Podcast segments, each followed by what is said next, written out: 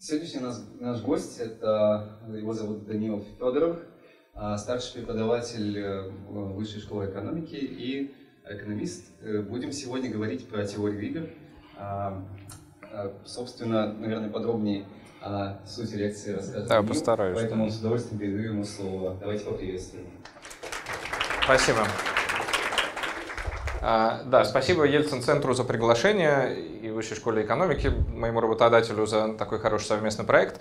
Я посмотрел программу этого всего мероприятия, то есть вообще образовательных э, событий, которые проходят здесь в Ельцин-центре. Я надеюсь, что вы э, придете не только на мою лекцию, потому что если бы я жил в Екатеринбурге, я бы ходил на все, что там предлагается, э, ну, кроме своей лекции, потому что это все я и так знаю. Э, Вот, но в любом случае, надеюсь, что вам будет интересно. Мы действительно будем говорить про игры. Мне сказали, что у нас есть, э, ну, то есть нас выгонят отсюда в 9, э, но желательно закончить раньше. Если, э, если вы будете засыпать и расходиться, то есть если я это увижу, то я закончу очень быстро. Вот, но если вы, если вы будете стараться не засыпать только из вежливости, то не надо, лучше вы заснете, я пойму, что, что я унылый лектор и заплачу уйду отсюда. Вот, поэтому сразу давайте мне понять, в чем дело. Также, если у вас будут вопросы по ходу, то поднимайте руку. Возможно, я э, закончу какое-то предложение, которое я буду в тот момент говорить, и постараюсь э, дать вам возможность задать вопрос сразу. Также э, будет возможность задать вопросы после лекции, если у вас будет такое желание. Да, ну, меня попросили рассказать про теорию игр. А, Звучит очень хорошо название этой дисциплины с маркетинговой точки зрения. Когда студентам у нас в Высшей школе экономики предлагается курс с таким названием, то они, конечно, с удовольствием его выбирают, потому что, ну, игры все-таки это весело. А Потом, когда они приходят и видят там тройные интегралы, становится уже не так весело. Но, тем не менее, с точки зрения маркетинга, это очень удачное название для вообще этой науки. Я сегодня постараюсь без тройных интегралов, и вообще буду говорить только о самых простых вещах, которые там есть, но тем не менее они интересные. И в конце я посоветую, что еще можно на эту тему изучить. Если вам э, не хватит все-таки интегралов в э, вашей жизни, то вот можно теорию игр изучить более глубоко, чем я сейчас буду рассказывать. Во-первых, из какого фильма этот кадр? Отлично. И все, кто сидят слева, знают, а все, кто сидят справа, не очень. Э, Игры разума, да. Как зовут этого человека? Этого человека зовут Рассел Кроу, это актер. Э, А Джон Нэш вот так выглядит.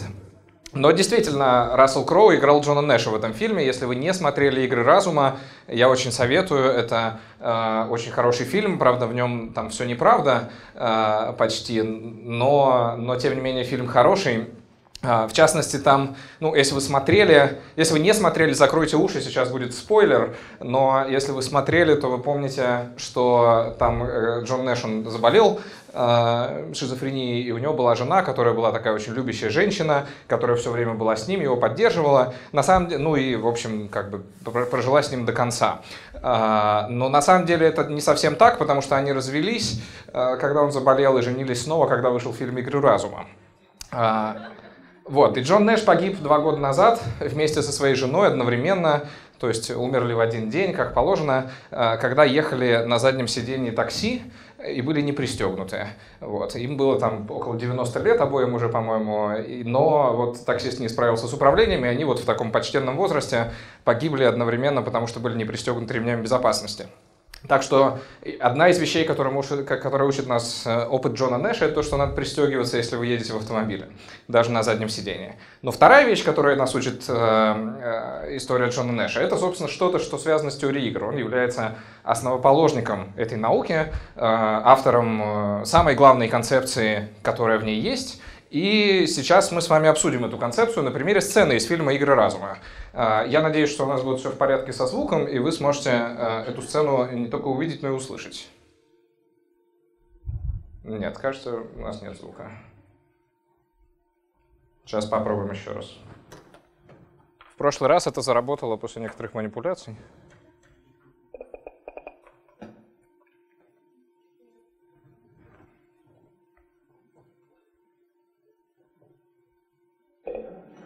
О,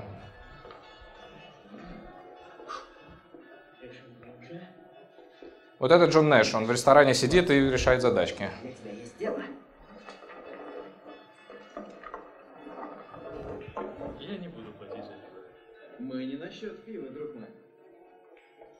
О, Тебе здесь нравится? хорошо бы она двигалась замедленно.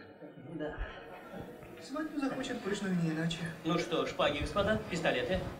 Забыл, чему учился? Вспомнил уроки Адама Смита, отца современной экономики. При конкуренции личные амбиции служат общему общему благу. благу. Правильно. Значит, каждый сам за себя, господа. А отшитым достаются подружки. Меня не отошьют. Бери блондинку, но тогда плати за выпивку. Разбежался. Так, замрите. Она смотрит сюда. Кажется, на нашу. Возможно. У него преимущество, но стоит ему заговорить. Помните прошлый раз? Это был сын.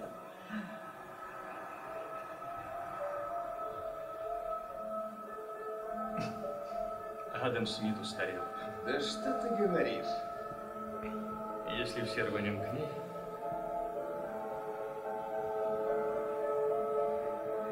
то помешаем друг другу, и она не достанется никому. Тогда мы займемся подружками. И они подтолкнут нас. Никто не хочет быть вторым сортом. А вот если ее никто не заметит, мы не будем толкаться и не оскорбим других девушек. Так мы выиграем. Лишь так получим женщин.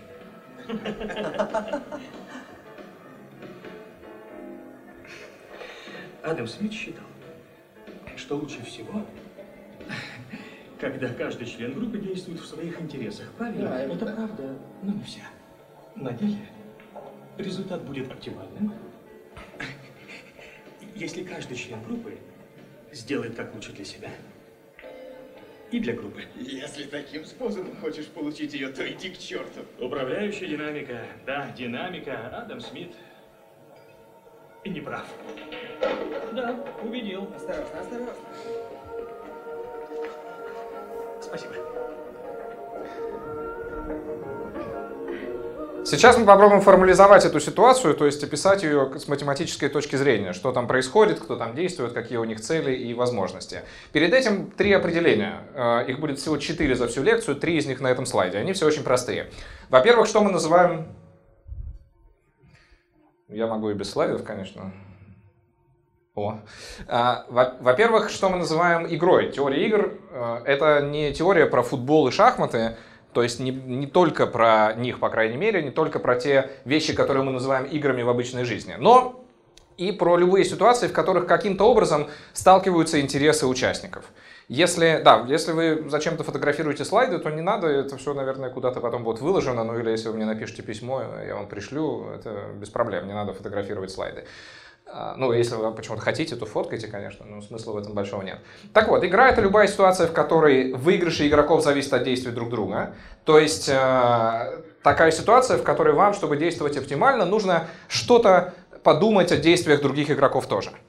Ну, если вы идете, например, в лес за грибами, то вам не нужно думать о том, что грибы ведут себя рационально и как-то отреагируют на то, что э, вы пошли их искать и как-то там спрячутся получше. Э, Хотя иногда кажется, что это так, но вряд ли э, грибы на самом деле это делают. А вот если вы идете в лес с какой-нибудь другой целью, например, э, искать там какое-нибудь животное, которое вы хотите пристрелить, то тут уже придется учитывать, что, э, на, например, шум, который вы издаете, это животное может отреагировать и убежать. Это значит, что э, вы играете в игру с этим животным, которая для, для одного из вас может быть плохо закончится или для другого.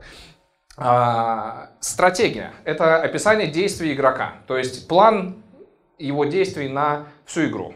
А, Если игрок выбрал стратегию, то значит он знает, что он будет делать в какой ситуации, которая может в игре возникнуть. А, Например, в шахматах одна стратегия — это огромный объем информации. Если вы представите себе, сколько вообще возможно ситуаций, которые в шахматах сложатся, то вот в каждой ситуации вы должны сказать, что вы будете делать, и это будет только одна стратегия. Огромное количество данных нужно для одной стратегии, а само количество стратегий еще больше. В конце я немножко поговорю о том, что экономисты, математики, специалисты по теории игр знают про шахматы, э, но, в общем, там одна стратегия — это большая-большая э, штука. Если, например, вы играете в крестики-нолики, то там стратегия это попроще. Там уже можно легко перечислить все ситуации, которые могут быть на поле, и что вы будете делать, э, можно сформулировать, это будет не так уж и много информации. Если вы играете в камень, ножницы, бумагу, все знают такую игру, да, то там вообще это просто одно действие. Вот вы говорите камень, и все, и это ваша стратегия. Ну и, наконец, если все игроки выбрали свои стратегии, то игра как-то происходит, они действуют в соответствии с этими стратегиями, и получается исход. То есть кто-то что-то выигрывает, проигрывает. Это может выражаться как в терминах денег, так как в терминах там, кто кого убил, э, как в терминах, кто у кого выиграл конкуренцию на рынке товара, что угодно еще. Э, если все выбрали стратегии, то можно посчитать, чем все закончится. Давайте теперь в этих терминах опишем то, что мы видели в фильме «Игры разума».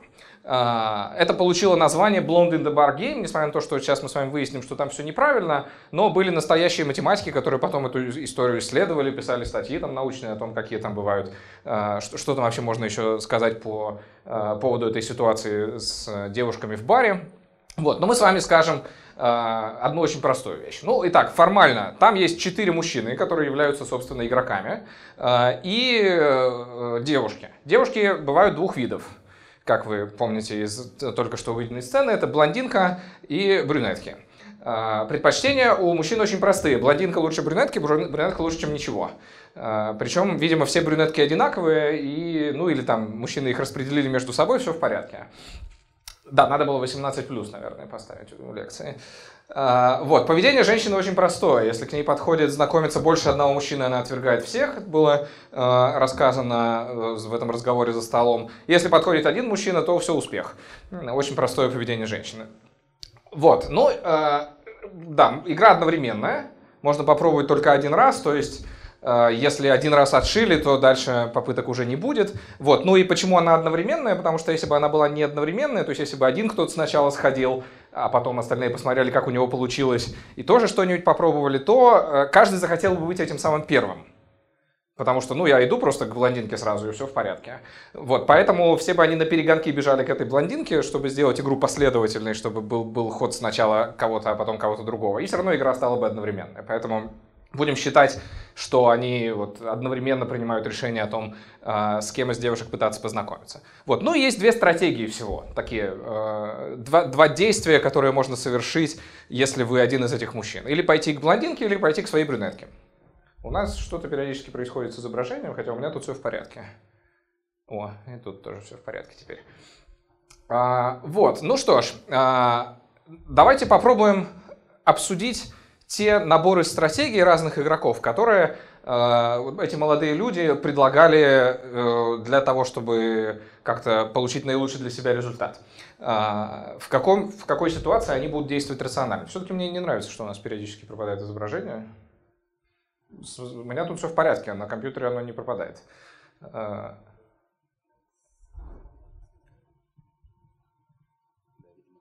Ну ладно, посмотрим, что будет дальше. Ага. Ну, ладно, в принципе, я умею по-всякому. Да, первое, что они обсудили, э, что будет, если все пойдем к блондинке. Ну, это довольно просто э, отвергается вот этим вот и следует из этого поведения женщин, что если все пойдут к блондинке, то каждый пожалеет о том, что он сделал. Потому что если бы я пошел к своей брюнетке, то я бы тогда с ней пообщался. Э, но поскольку мы все пошли к блондинке, то ни у кого ничего не вышло. Потому что там, если больше одного мужчины, то, э, то, то ни у кого ничего не выходит. Вот, поэтому, когда все идут к блондинке, это не тот исход, которого здесь стоит ожидать. Потому что каждый пожалеет о том, что он сделал. Он сделал неправильно, потому что он окажется э, в одиночестве, а мог бы пойти к своей брюнетке, и там э, все в порядке было бы. Вот. Э, дальше ну, это предлагал один из друзей Джона Нэша, такое рассуждение. Потом Джон Нэш говорит, «Э, надо не так, надо всем сразу идти к брюнеткам, потому что тогда мы все пообщаемся с брюнетками, что тоже неплохо. Потом Джон Нэш говорит слова «управляющая динамика» и убегает доказывать теорему. Управляющая динамика — это то, что мы сейчас называем равновесием Нэша. Естественно, Нэш сам не мог вскрикнуть «равновесие Нэша» э, и убежать. Поэтому он какие-то другие слова использовал, но потом это закрепилось в литературе как равновесие Нэша. А, то есть все идут к брюнеткам, и блондинка такая стоит, ничего не понимает, что происходит. Вот, зато все мужчины танцуют а, потом со своими брюнетками. Вот, но это тоже, вот это, это ошибка сценаристов. Ну, может быть, намеренная, а, потому что их какие-то математики консультировали, насколько я знаю. Видимо, по сценарию так было положено, но это неверно. Это не является результатом управляющей динамики или равновесием. Почему? Да, блондинка осталась, ну и ладно, ну и что, черт с ней. Брюнетки распределены, все в порядке.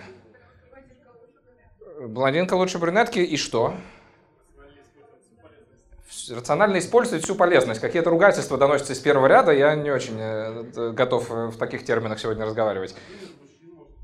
Да, конечно, каждый снова пожалеет. Потому что когда он увидит свободную блондинку, э, каждый, каждый в этой ситуации увидит свободную блондинку и подумает, что ж я не воспользовался этой возможностью. Таким образом, здесь тоже все ведут себя нерационально. Исход этот лучше, чем предыдущий. В предыдущем вообще никому ничего не досталось. Здесь же они познакомились все-таки с девушками, как и хотели. Но каждый из них понимает, что он мог бы лучше. Есть свободное место в первом ряду. А, а что же будет равновесием? То есть, что будет таким исходом, в котором никто не пожалеет о своем выборе? Ну и о чем, о чем договориться-то? Один с блондинкой, остальные с брюнетками. Да, отлично, действительно. А, это не очень справедливо. Каждый, то есть это, это не удовлетворяет то, тому, что называется критерию отсутствия зависти.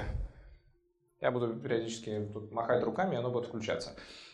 Вот, но, э, ну, то есть кто-то из мужчин будет кому-то завидовать, кто-то из игроков. Но, э, тем не менее, никто не мог получить лучший результат для себя. Даже те, кто познакомились с брюнетками, блондинка им недоступна, потому что она занята кем-то другим. Если бы кто-то из них попробовал, то он бы оказался уже номером два и не смог бы э, с блондинкой познакомиться. Поэтому, да, равновесие здесь несколько, и все они устроены так, что один идет к блондинке, остальные к брюнеткам. Ну, видимо, это не так красиво звучит, как то, что нам было предъявлено, как еще и опровержение теории Адама Смита, что вообще является полной чепухой. Э, но, тем не менее, есть о чем поговорить зато. И фильм я в очередной раз советую посмотреть. Давайте попробуем э, сформулировать определение. Вот э, то, что я только что говорил, называя равновесием. Да, вот оно. Э, что это такое? Вот исход, исход игры. Слова исход и игра уже встречались. Исход это когда все выбрали стратегии и чем-то все закончилось.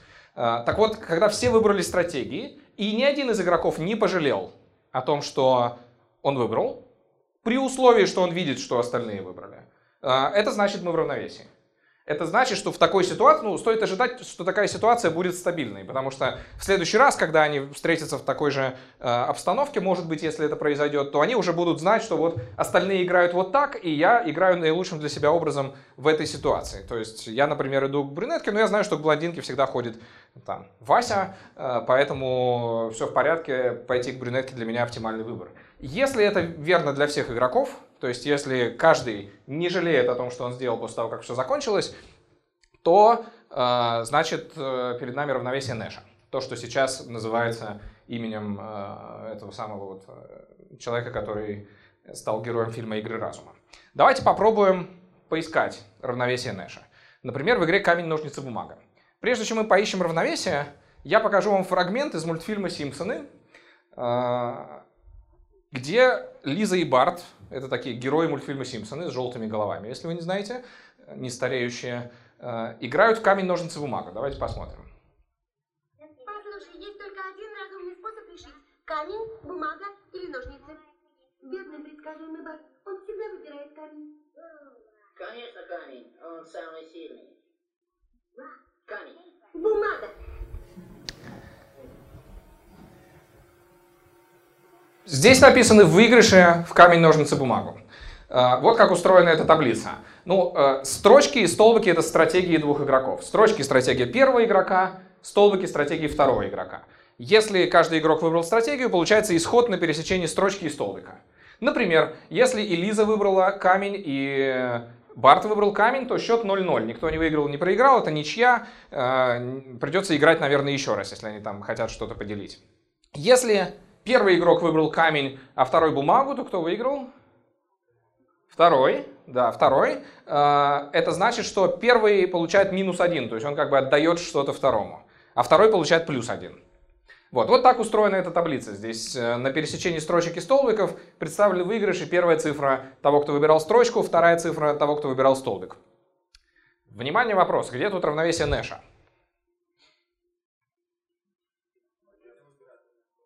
Когда все выбирают одно и то же, например, камень-камень. Это неверно. Кто может объяснить, почему? Да, каждый, каждый захочет отклониться. Каждый захочет изменить решение. Если мы оба выбрали камень, то а, каждый, кто вместо этого выбрал бы бумагу, выиграл. Таким образом, когда я вижу, что я выбрал камень и соперник выбрал камень, я жалею о том, что произошло. Значит, это не равновесие Нэша. Еще варианты?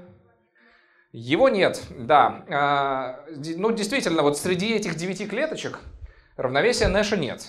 В каждой ситуации, ну, если это ничья, то понятно, каждый мог выиграть. Если это не ничья, то, естественно, тот, кто проиграл, тоже мог выиграть или мог сделать ничью, если бы знал, что делал другой участник. Таким образом, среди этих девяти клеточек равновесия нет. А, однако, Джон Нэш, который получил Нобелевскую премию в 90-х годах за теорию игр, а, получил ее за, возможно, самый короткий текст, за который когда-либо давалась Нобелевская премия по наукам. Ну, Нобелевские премии мира даются за устное выступление иногда, а, но вот за, по, по наукам Нобелевские премии обычно даются за какие-то там статьи или большой вклад в какую-то вот дисциплину, который выразился в написании книг или чего-нибудь такого. Джон Нэш получил Нобелевскую премию за результат, который он получил в 21 год и который умещается на одной странице. А, этот результат такой, там написано, назовем игрой то-то, то, что мы называли, назовем стратегией то-то, назовем равновесием то-то, теорема, в любой игре есть равновесие. Ну, я упрощаю сейчас немножко, э, там что-то еще есть про технические предпосылки, какая должна быть игра, но это все умещается на одну страницу вместе с доказательством. Доказательство я сейчас точно не буду приводить, оно э, устроено так, там написано, э, возьмем теорему такую-то из математики, и вот оказывается, что эта теорема напрямую доказывает то, что только что сверху написано. Все, за это дали Нобелевскую премию. Э, но если Джон Нэш доказал, что в любой игре есть равновесие, то как же быть с этой игрой, в которой мы пока не нашли равновесия? Это не игра. Хороший выход. И вообще, и, и нас с вами не существует, мы сейчас с вами не разговариваем о теории игр, все, расходимся. Чтобы, главное, не было противоречий с теорией Нэша. Как надо играть в камень, ножницы, бумагу?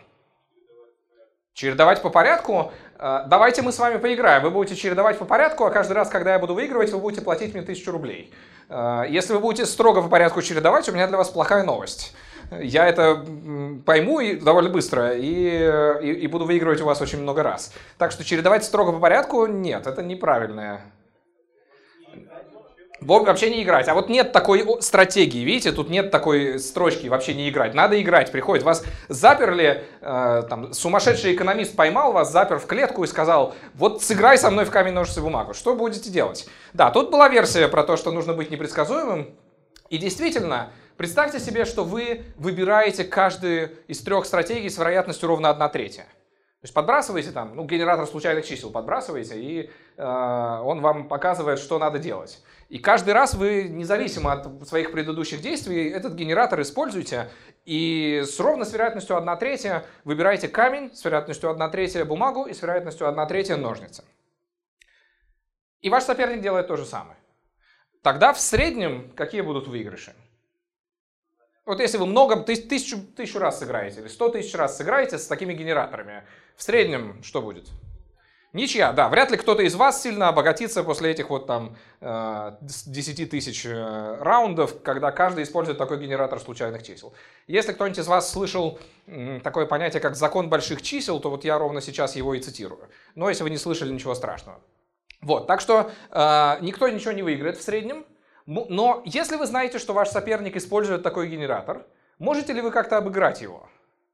То есть не используя генератор, а делать что-то другое. Например, всегда играть камень. Это лучше или нет? Нет, потому что ну, он-то случайно ходит. Вот одна третья у него первый столбик, одна третья второй столбик, одна третья третий столбик. Поэтому с вероятностью одна третья, выбирая камень, вы будете получать 0. С вероятностью одна третья минус 1. И с вероятностью одна третья плюс 1. В среднем 0. Вот. И что бы вы ни делали, любая стратегия, составленная из вот этих вот трех ваших возможных ходов, не принесет вам больше нуля. И если каждый из вас использует такой генератор, то никто не может придумать другую стратегию, которая принесет ему больше выигрыша. Значит, это равновесие Нэша. И только одно равновесие Нэша есть в этой игре, когда вы случайным образом выбираете стратегии с вероятностями по одной третьей. А, это фотография с чемпионата мира по игре «Камень, ножницы, бумага». Последний такой чемпионат прошел, кажется, в 2008 году. Это как раз с него фотография. Тут, тут можно разглядеть логотип компании Yahoo, которая была спонсором. Потом они почему-то перестали это спонсировать, видимо, за бессмысленностью э, всего действия. Но, видите, все серьезно, да, там э, какие-то логотипы спонсоров на, на одежде у игроков. Судья в специальной одежде, он, у него там бейдж. Э, все, в общем, как положено. Э, э, эти, эти чемпионаты проводила World Rock Paper Scissors Society. Rock Paper Scissors это камень, бумага, ножницы. А, сейчас они тоже существуют, они не проводят чемпионаты мира, но они проводят другие турниры. Если вы хотите, э, ну если вы в Америке, если вы хотите, они могут к вам приехать, там, в вашу школу или куда-нибудь, там, в ваш университет, в вашу компанию и провести там чемпионат по камень, ножницы, бумага. Наверное, очень увлекательно. Вот, ну, они много лет проводили эти чемпионаты, и у них есть статистика о том, как люди играют в камень, ножницы, бумага. Как вы думаете, какой из трех вариантов выбирается чаще всего? Камень, да? Помните ролик про Барта, который сказал, камень самый сильный. Поэтому почему бы, и, почему бы и нет? Опять что-то происходит. Руку не хоть, да, есть много, есть много, можно придумывать э, такие спекулятивные версии о том, почему люди чаще выбирают камень. Э, руку не, не надо разжимать, или там, скажем, можно сразу дать в морду, если проиграли, э, не, не совершая дополнительных манипуляций. Вот, ну или просто камень кажется таким крутым выбором. Камень все-таки это не ножницы и не бумага, в общем, так-то. А, если представить себе настоящий камень, то и можно много чего интересного сделать с вашим соперником, если, а, если вдруг вы проиграли. Вот, на самом деле, действительно, да, вот эта статистика из э, World RPS Society. Камень выбирается в 39,4% случаев. Э, на втором месте бумага. Как вы думаете, почему? Потому что на первом камень. Конечно. Если вы знаете, что ваш соперник более часто выбирает камень, чем все остальное, то тогда оптимальной стратегией против него будет какая? Играть бумагу. Отлично. Теперь вы знаете эту статистику. Наверное, э, эта статистика могла бы быть вам полезна, если бы вы стали участвовать в чемпионате по игре камень, ножницы, бумага. Что надо делать? Вы встретили человека, он хочет с вами сыграть. Что надо делать? Ну, бумагу, наверное, да. Если вы ничего о нем не знаете, кроме вот э, того, что он, наверное, как-то тоже к этой популяции принадлежит, из которой эта статистика, э, то тогда надо выбирать бумагу. Однако, что если он тоже был на этой лекции? Тогда надо от него ожидать, что он выбирает бумагу. И надо что делать? Выбирать ножницы. Сделаем шаг вперед еще. Что если он не просто был на этой лекции, но еще и видел вас на этой лекции? То есть он знает, что вы знаете эту статистику. Поэтому он будет ждать от вас бумагу, поэтому, э, вам, поэтому он покажет ножницы, а вам надо что делать? Камень, да. Но что если еще все интереснее? Что если не только он видел вас на э, этой лекции, но еще и вы видели его, а также вы видели, что он вас видел? А также вы знаете, что он знает, что вы это знаете. А, ну, понятно, что там дальше вот эта вот цепочка камень, ножницы, бумага, когда мы добавляем еще одну вложенность, то есть он был на лекции, а, он был на лекции и меня видел, или э, я видел, что он меня видит на лекции, или он видел, что я вижу, что он меня видит на лекции и так далее. Вот каждый раз, когда вы добавляете еще одну, еще, еще одну уровень вот этого вот вложенности аргумента, то каждый раз вы переходите на следующий ход. Ну и если вы сидели на этой лекции и смотрели друг на друга, то эта вложенность верна до бесконечного уровня. То есть не только вы знаете статистику, но и вы знаете друг про друга, что вы знаете статистику, а также вы знаете, что вы знаете, что вы знаете статистику и, и так далее, до самого-самого бесконечного, э, э, без, в общем, до конца бесконечного.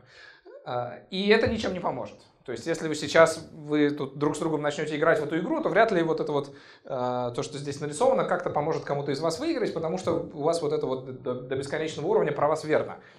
Если вы будете играть с кем-то, кто не был на этой лекции, то, конечно, тогда, э, тогда рекомендация тут довольно понятна. Как вы думаете, какое все это имеет отношение к этим картинкам? Особенно к последней. Кто, да, мы в Екатеринбурге, но, наверное, вы знаете, что это за устройство. Тут написано «Московский паркинг». Это называется «Крокодил» э, или «Кузнечик». Но они ездят и эвакуируют машины в Москве неправильно припаркованные. Возможно, у вас тоже что-то такое есть. Тоже есть, да. Вот. Э, что объединяет эти картинки? Они все зеленые. Да, хорошо, это хорошая версия, но я не это имел в виду. Это все игры, ну да, собственно, довольно, это, это беспроигрышный вариант на этой лекции э, отвечать на любой мой вопрос, что это все, хотя нет, была версия, что что-то там это не игра. Э, непонятен исход ситуации. В каком смысле? Вот мы только что обсуждали, что в камень, ножницы, бумага надо быть непредсказуемым, что-то такое. Вероятности. Ну да, тут много правильных слов звучит. А, здесь, здесь представлены три ситуации. Первая это когда теннисист подает мяч – Второе это когда бьет пенальти футболист. И третье это когда эвакуатор приехал эвакуировать неправильно припаркованные машины. Всех их троих объединяет то, что им надо действовать непредсказуемо. Потому что если теннисист будет все время подавать в одну и ту же угол, или футболист будет бить пенальти все время вправо от себя, или эвакуатор будет приезжать все время на одну и ту же улицу эвакуировать машины оттуда, то они все проиграют. А, что? Эвакуатор не проиграет? Нет, потому что все будут знать, что этот эвакуатор ездит здесь и не будут там неправильно парковать машины, а будут парковать их на соседней улице. Поэтому нужна бейсбольная бита. Кому? Против эвакуатора? Не советую. У него, видите, какая штука? Это покруче вашей бейсбольной биты. А, да, так вот. Всем, всем им надо быть непредсказуемым, то есть использовать то, что называется в теории игр смешанные стратегии. Как мы обсудили про камень, ножницы, бумага, с вероятностью 1 третья надо показывать каждый из трех вариантов. Э, здесь, конечно, все сложнее. Тут не три стратегии, а сколько угодно. Да? Если вы бьете пенальти, то там очень много параметров, как можно пробить пенальти. Там сильнее, слабее, выше, ниже, э, там, правее, левее, или по центру, или как-то еще. Э, это все, это все очень сложно описывать с точки зрения теории игр. Но но верно про все эти ситуации, что там равновесие устроено так же, как в камень, ножницы, бумага. То есть там какие-то, э, какую-то рандомизацию нужно делать, то есть что-то случайным образом выбирать. Я сейчас покажу вам еще один видеоролик. Э, да, вот есть такой Игнасио Паласиос Уэрта. Это экономист, кажется, из Барселоны, э, который еще и фанат футбола. Поэтому он смотрел очень много футбольных матчей Э, но он еще и экономист, математик, специалист по теории игр, поэтому он каждый раз, когда там пенальти встречалось, он записывал, кто бьет пенальти, кто на воротах, в какую сторону удар и куда прыгнул вратарь. У него там все разделилось на влево, вправо, по центру. Оказалось, что этого достаточно. То есть выше-ниже это э, не имеет большого значения для дальнейшего анализа. Оказалось, что вот влево, вправо или по центру для того, кто бьет, и для вратаря, вот если мы зафиксируем это для каждого пенальти, который был пробит там, в Лиге Чемпионов за сколько-то лет, то дальше очень много всего интересного можно об этом узнать. А, я сейчас не буду на этом останавливаться, подробно о том, что же он узнал о пенальти в ходе этого исследования. Но вы можете найти э, об этом мою колонку, кажется, в, в Снобе несколько лет назад, э, где подробно я об этом, об этом рассказываю. Э, сейчас про другое. Вот был такой матч финал Лиги Чемпионов 2008 года. Тут написано, что он проходил в Москве, и играли там кто? Челси, Манчестер Юнайтед. Тут написано, что э, в основное время счет был 1-1, и в дополнительное тоже, поэтому должна была быть серия пенальти. Ну, она, собственно, была. Кто выиграл? Манчестер Юнайтед выиграл. Почему? Потому что Челси проиграл. Гениально, спасибо.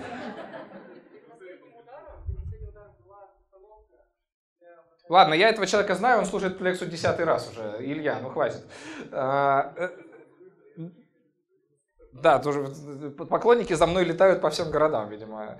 А, на самом деле там э, ключевой момент этой серии пенальти был в том, что э, был в том, что кто-то из Челси промахнулся, я уже забыл, как его, Джон Терри, Джон Терри был такой футболист, капитан Челси, он как-то там оступился, пробил слабо, и не удалось ему забить пенальти, и из-за этого примерно с середины серии Челси отставала на одно очко. И это значит, что Челси надо было все время забивать. Если Челси промахивается еще раз, то все, там дальше уже разрыв, и все э, для этого для Челси заканчивается плохо. И вот была ситуация, про, про которую мы начали говорить, когда э, удар должен был наносить игрок Челси Николя Анелька. На воротах Манчестер Юнайтед был Эдвин Вандерсар, и сейчас мы это с вами посмотрим. Наверное. Это Николя Анелька. Видите, счет 6-5. Если сейчас Челси промажет, то все, как бы, серия закончится. Это Эдвин Вандерсар вратарь. Смотрите на вратаря, что он делает. Coming forward, Anelka, and he's not happy now because it's red in Russia. This English night in Europe is Manchester United's night. Best in the Premier League. На повторе нам показали только, как наносятся удары, Вандерсар прыгает и отбивает мяч. Но если вы внимательно смотрели, вы заметили, что перед этим Вандерсар сделал странный жест. Вот в ту сторону рукой. Туда собрался бить, как бы спросил он Анелька. А, там а, дело было в том, что несколько ударов перед этим тоже были нанесены в тот угол. И, видимо, НЛК тоже собирался туда пробить, потому что туда бить удобно, если вы там бьете с какой там, с правой или с левой ноги, я уже не помню. А, и туда можно сильно пробить, все будет отлично. И Вандерсар показал в ту сторону тоже. НЛК, видимо, был в ужасе, потому что и то, что он хотел делать Э, больше делать нельзя, потому что это разгадано. Вандерсар все понимает. И НЛК, перенервничав, пробил довольно слабо, как вы видели, причем не, в угол, а по центру, в другую сторону. Это и нужно было Вандерсару. То есть он рассчитывал ровно на такую реакцию, э, когда он делал вот этот жест. Э, Причем тут Паласио Суэрта, экономист, чей портрет был на, прошлом, на прошлой картинке. Он был знакомым тогдашнего тренера Челси Авраама Гранта и консультировал Челси по поводу того, как надо играть в футбол. Экономист консультирует футбольную команду, как надо играть в футбол. Но оказывается, что иногда экономистам есть что сказать об этом, особенно когда дело доходит до пенальти. Я сказал, что Паласио Суэрта, он записал очень много информации о том, как футболисты бьют пенальти, с какой вероятностью э, у вратарей, тех или иных конкретных вратарей получается отбить мяч, если они прыгают в конкретную сторону, с какой вероятностью у игроков получается забить мяч, если они бьют в конкретную сторону. И, в общем, из всего этого следуют какие-то рекомендации о том, что надо делать, если вы напротив того или иного вратаря или напротив того или иного игрока, который сейчас будет бить в ваши ворота. Но главная рекомендация, конечно, была такая, как мы уже с вами 10 минут обсуждаем. Нужно быть непредсказуемым непредсказуемость не значит, что надо делать то одно, то другое. То, что вот там молодой человек предлагал, все время чередовать камень, потом бумага, потом ножницы. Это не так работает. Непредсказуемо значит, ваши действия нельзя предугадать на основе ваших предыдущих действий и вообще на основе чего угодно. Здесь Анелька эту заповедь нарушил. Э, то есть он среагировал вот на, это вот, на этот жест, и это значит, что он утратил непредсказуемость, э, не послушал экономиста и э, проиграл главный матч своей жизни. Вот что бывает если вы не слушаете экономистов. Дальше. Через раз работает кнопка. Да, сейчас э, тут будет вот такая книжка, э, из которой я это все знаю. Э, вот есть, есть такие Саймон Купер и Стефан Шиманский, такие великие исследователи экономики футбола. И вот эта книжка есть по-русски, называется «Футболономикс», «Футболономика», а по-русски, э, по-английски в оригинале «Socceronomics», потому что сокер — это то, что мы называем футболом. А, я очень советую ее тем, если вы любите футбол и экономику. Там не только про пенальти, но и про всякий рынок трансферов, про то, как вообще экономика клубов устроена, зарплаты, вот это все. Это все очень интересно. Я советую вам найти. Купер Шиманский, футболономика, издательство Альпина Паблишер в России. Давайте еще на одну игру посмотрим. Она называется «Дилемма заключенных». А, и история там такая. Это, возможно, самая известная игра, которую экономисты очень любят. Есть очень много историй, которые эквивалентны дилемме заключенных, а, но я расскажу ее в классическом виде, в таком, каком она впервые была предъявлена уже не помню кем, а, но там будут заключенные, потому что во всех остальных версиях заключенных нет, но игра все равно называется «Дилемма заключенных». Вот почему. Первичная история такая.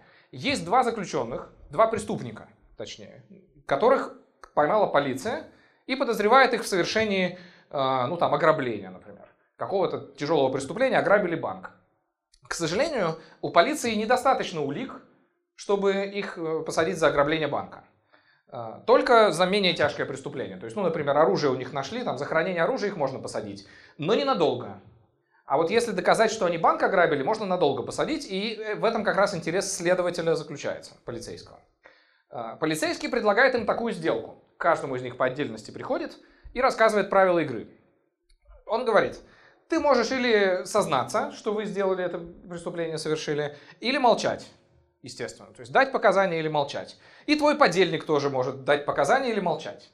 Если вы оба дадите показания, то все очень просто. Тем самым э, мы будем считать, что вы признались в ограблении и посадим вас, как положено, на 5 лет за ограбление. Выигрыши минус 5, минус 5. Минус 5 лет из жизни у каждого. А, если вы оба будете молчать, то у нас есть только доказательство того, что вы хранили оружие, поэтому мы вас посадим на один год каждого за хранение оружия. Но вот если вы будете делать что-то разное, то там наступает самое интересное. Если первый заложит своего подельника, то есть предоставит доказательство того, что это они ограбили банк, а второй ничего не сделает, второй не даст показаний, то первого вообще отпустят, потому что он предоставил ценные сведения. Называется сделка со следствием. Зато второго посадят на 7 лет за тяжкое преступление. Наоборот, если первый будет молчать, а второй его заложит, то второй выйдет сразу, ноль, а первый сядет на 7 лет. Что будет? Оба будут говорить. Почему? Потому что, ну, есть волшебная фраза, потому что им невыгодно отклоняться. Всегда на все вопросы э, будут молчать. Да, люди, которые еще не слышали эту лекцию, обычно отвечают, что они будут молчать, потому что минус один, минус один. Вопрос был какой-то. Да.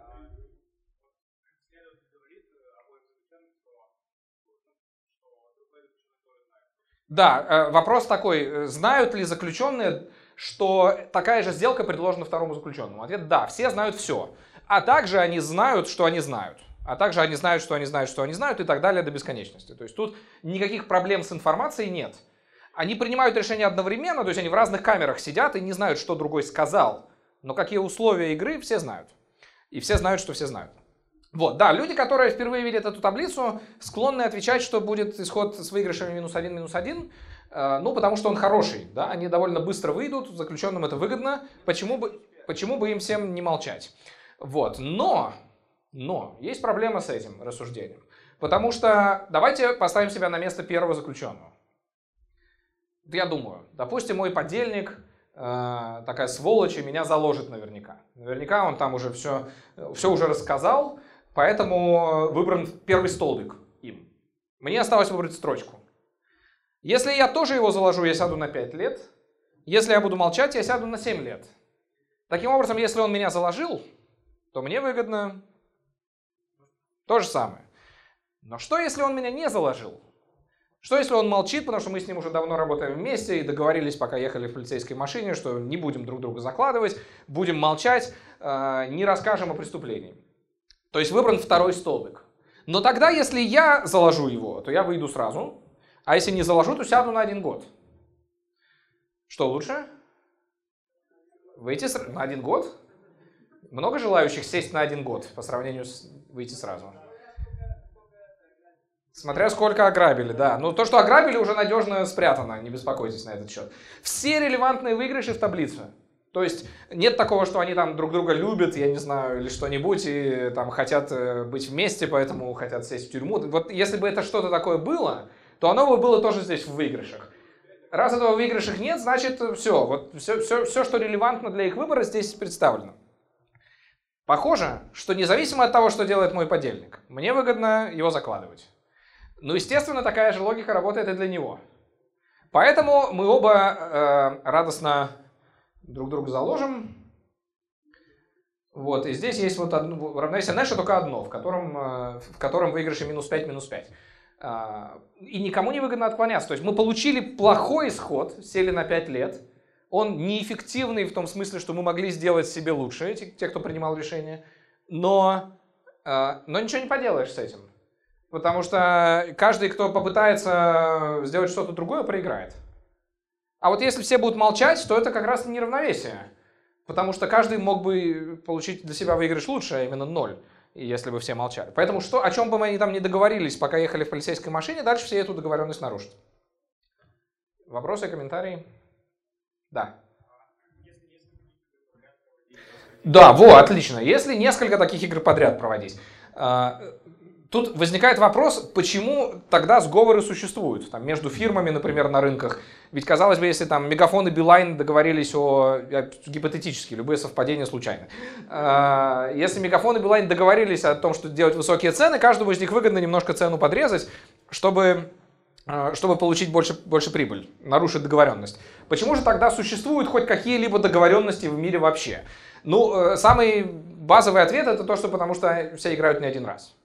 А, то есть, если мы рассчитываем, что мы еще когда-то встретимся в такой же ситуации, то, может быть, сейчас и не надо вот этот а, один год на свободе провести, чтобы потом со мной больше никто не стал сотрудничать. То есть, если игра повторяется много раз, то да, это все меняет. А, и в хорошую сторону, в смысле для сговора в хорошую сторону. То есть, там э, есть даже такой результат, в теории игр математический результат, который носит название «народная теорема». Народная, потому что никто не знает, кто первый ее сформулирует. Все всегда знали этот факт, что если игра повторяется, то тогда там можно достичь э, чего-то, что вообще-то не является равновесием в, в однократной игре. Так что то, что вы спрашиваете, это формулировка народной теоремы, и повторяющиеся игры — это отдельная большая тема, про которую можно учебник написать и прочитать семестровый курс. Вот. Мы на этом сейчас останавливаться не будем. В такой простой одновременной игре все плохо для игроков. Но дилемма заключенных — это э, такая как бы рафинированная история, э, с которой, наверное, никому из вас в жизни столкнуться не придется. Э, ну, в таком виде, по крайней мере, я надеюсь. Но, тем не менее, она много чего рассказывает о том, как мир устроен в разных других ситуациях. Например, очень похожа на дилемму заключенных история про пробки. Откуда берутся пробки на дорогах? Есть много разных ответов на этот вопрос, но один из них, самый такой э, простой, это что слишком много машин. Ну, понятно, пробки бывают из-за того, что там что-то сломалось, там дерево упало или э, перекрыли дорогу, потому что президенту надо проехать. Но это все какие-то такие менее частые причины для пробок, чем то, что просто дорожная сеть не вмещает такое количество машин. Почему, тем не менее, пробки существуют, если в них так неприятно стоять, и люди, каждый, каждый из людей, в общем, мог бы и быстрее добраться до работы, если бы они все договорились ехать на автобусах, а не на машинах. Потому что дилемма заключенных. Э, вот здесь представлена тоже такая таблица с выигрышами, но здесь написано выигрыши только индивидуального участника, который здесь называется «я». Остальные участники здесь называются «остальные». То есть это то, как в среднем ведут себя другие люди. Вот я сам для себя принимаю решение, а то, как в среднем ведут себя другие люди, это выбирается столбик. Итак, у меня есть выбор, на чем поехать на работу, на автобусе или на машине. Если остальные люди ездят на работу на машине, то тогда выбор для меня только э, на каком виде транспорта я буду стоять в пробке. Потому что если все ездят на машинах, то пробка будет, а дальше выбор только в том, э, хочу я стоять в пробке в автобусе стоя или в машине сидя.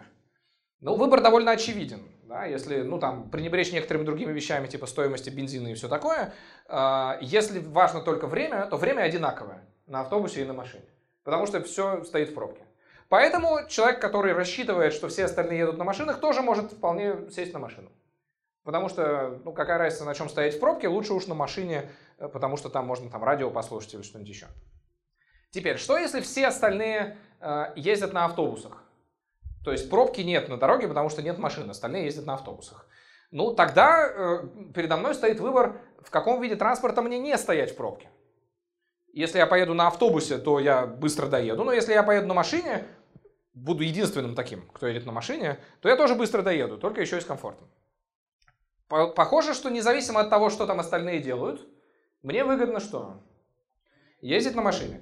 Еще раз, я много чем пренебрегаю в этой истории, конечно. Там всякие бывают выделенные полосы, платные парковки, аварии, бензин, там все. Но э, как бы такой выдернутый из э, такая модель э, этой ситуации довольно понятно. То есть можно представить себе этот аргумент, когда много, очень много людей садятся на машину, ну просто потому что независимо от того, что остальные делают, мне выгодно ехать на машине. В Москве бывают такие дни без автомобиля. У вас бывают дни без автомобиля?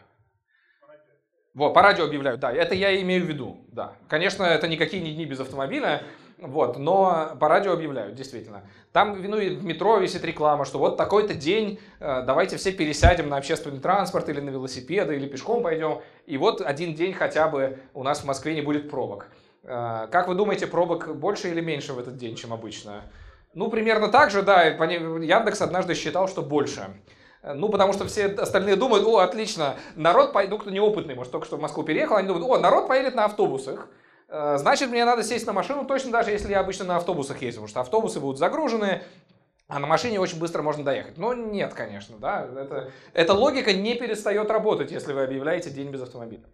Э, это довольно бессмысленная акция. Осмысленные акции по борьбе с пробками какие? Надо или снижать выигрыш в первой строчке, или увеличивать выигрыш во второй строчке. Как можно снижать выигрыш в первой строчке? Платные дороги, да, платные парковки, там налог на бензин, вот это все. А, как можно увеличивать выигрыш во второй строчке? Более удобный транспорт, да, выделенные полосы, например. Что если мы сделаем так, что автобусы не стоят в пробках, что вот если тут тоже будет нет пробки? Тогда, может быть, люди пересадут на, на автобусы, и обратите внимание, может так получиться, что всем станет лучше. Да, потому что вот сейчас они все в пробках стоят и очень долго добираются до работы. Может быть, если бы все договорились, пересели бы на автобусы, ну да, чуть меньше комфорта, зато все бы быстро доехали. Можно представить себе там город, в котором это будет для всех улучшением ситуации. Э, руководители больших мегаполисов уже очень давно это поняли.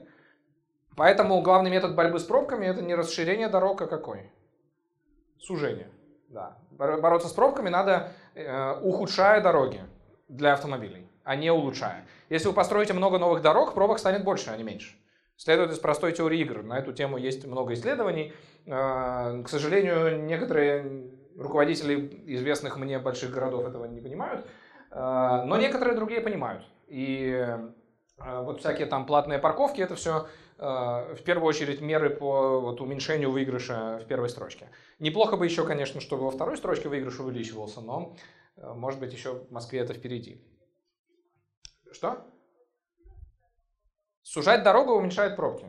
Обычно. Ну, в просто, можно там, подойдите ко мне после лекции, я вам дам ссылку на вот очень простую модель, где вы за 10 минут убедитесь, что, э, почему это работает. Э, ну, как бы понятно, что много разных аспектов есть. Нельзя сказать, что вот в Москве мы сузили там улицу Мясницкая в два раза, что произошло недавно, и там пробок стало меньше. Нет, там пробок стало больше, потому что одновременно с этим еще изменили все движение по Лубянской площади, на которую выходит Мясницкая. И, в общем, чистого эксперимента не бывает. Но э, как бы в модели, которая представляет чистый эксперимент, сужение дорог снижает пробки, увеличение дорог наоборот. Сейчас, подождите, я с девушкой разговариваю. Да, девушка говорит, количество машин станет меньше, но так как дорогу сузили, тра-та-та. Действительно, а, эти оба эффекта есть, но вот я еще раз говорю, что там в простых моделях, которые можно за 10 минут рассказать, перевешивает тот эффект, что машин стало меньше. Если вам это очень интересно, вы можете ввести в гугле фразу парадокс Найта Даунса. Найт пишется как рыцарь, Knight, а Даунс это пишется как, пишется как Даун, только еще S в конце. Вот, парадокс Найта Даунса это ровно то, что мы сейчас с вами обсуждаем. Вопрос. Да, просто запретить машины. Отличный способ борьбы с пробками. Давайте запретим машины. А еще давайте запретим вообще выходить из дома, и тогда точно пробок станет меньше. И преступность, почему? Ну, домашнее, а, домашнее насилие декриминализовано, действительно. А, да, преступности не будет, если запретить людям выходить из домов. Да, ну, как бы везде есть, э, вот экономисты, у экономистов есть непереводимое слово трейдов по-английски через дефис пишется, трейдов. Когда вам приходится, переводится так, когда вам приходится от чего-то отказываться, чтобы сделать что-то другое. Вот Э, конечно, можно радикально бороться с пробками, э, я не знаю, запретив автомобили, да, но это очень большие издержки, поэтому так никто не делает. Да, конечно, ну, хорошие администраторы городов, они делают сразу и то, и другое. Да, есть вообще очень много похожих ситуаций. Вы все увидели тут дилемму заключенных. Да? Каждому в отдельности выгодно делать что-то одно, но всем стало бы лучше, если бы все делали что-то другое. Таких ситуаций очень много. Тут вот написаны примеры, давайте я про субботник скажу, ну очевидно, да, если кто-то организует субботник рядом с Ельцин-центром и зовет вас э, в нем поучаствовать, то вы думаете, ну если там много людей будет, то они и так приберутся. Э, зачем мне ходить? А если там никого не будет, то я сам не смогу прибраться. Опять же, зачем мне ходить? Вот, в итоге все так думают, никто не приходит. Так обычно устроены субботники. То же самое с выборами. Вот тут есть рациональное незнание избирателя. Э, кажется, в понедельник выйдет э, утром мой разговор с Серебряным дождем, который состоялся сегодня днем. Вот я там подробно об этом рассказываю. Если вам интересно, то, э, то, то найдите этот эфир. И вот хороший очень пример, который мне нравится, перевозка грузов в Китае. Я знаю только про один источник, который об этом рассказывает, поэтому за достоверность не ручаюсь, но в любом случае история красивая. Сто лет назад, когда машин особо не было в Китае, был популярен такой вид перевозки грузов. Кладете груз на какую-нибудь такую лодку, типа, э, ну вот сосуд какой-то, э, но оно не по воде движется, а его тянут на себе люди. Пять людей впрягаются и тянут, тащат эту вот э, штуку, в которой лежит груз. Им платят зарплату, если они вовремя прибегут. Притянут этот груз вовремя, тогда они получают много денег. Если не вовремя, то мало денег. Туристы тоже как груз да, выступают в этом. Ну, хорошо, в любом случае, давайте я расскажу то, что начал.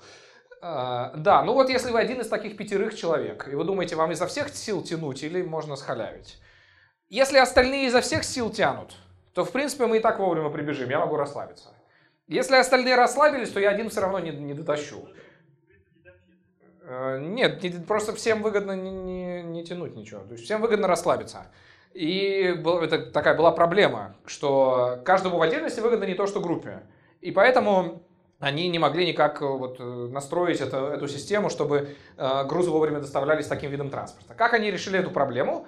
Ну, знают мои постоянные слушатели. Э, Они на- обычно, обычно решалось так. Они нанимают шестого, который бежит рядом с дубиной.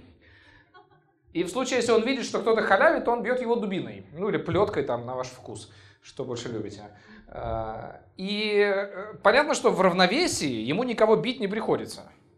Потому что само его наличие делает так, что остальные бегут в полную силу. Так что он просто бежал рядом с ними, с дубиной размахивал и получал за это зарплату. От них. То есть им было выгодно его присутствие, вот этим пятерым выгодно присутствие шестого, потому что он такая угроза для них, что если кто-то начнет халявить, то ему сразу э, попадет. И это решает проблему. То есть люди были готовы платить деньги этому шестому. Не всем нравятся мои истории. Э, эти пятеро были готовы платить деньги этому шестому, чтобы он угрожал им дубиной.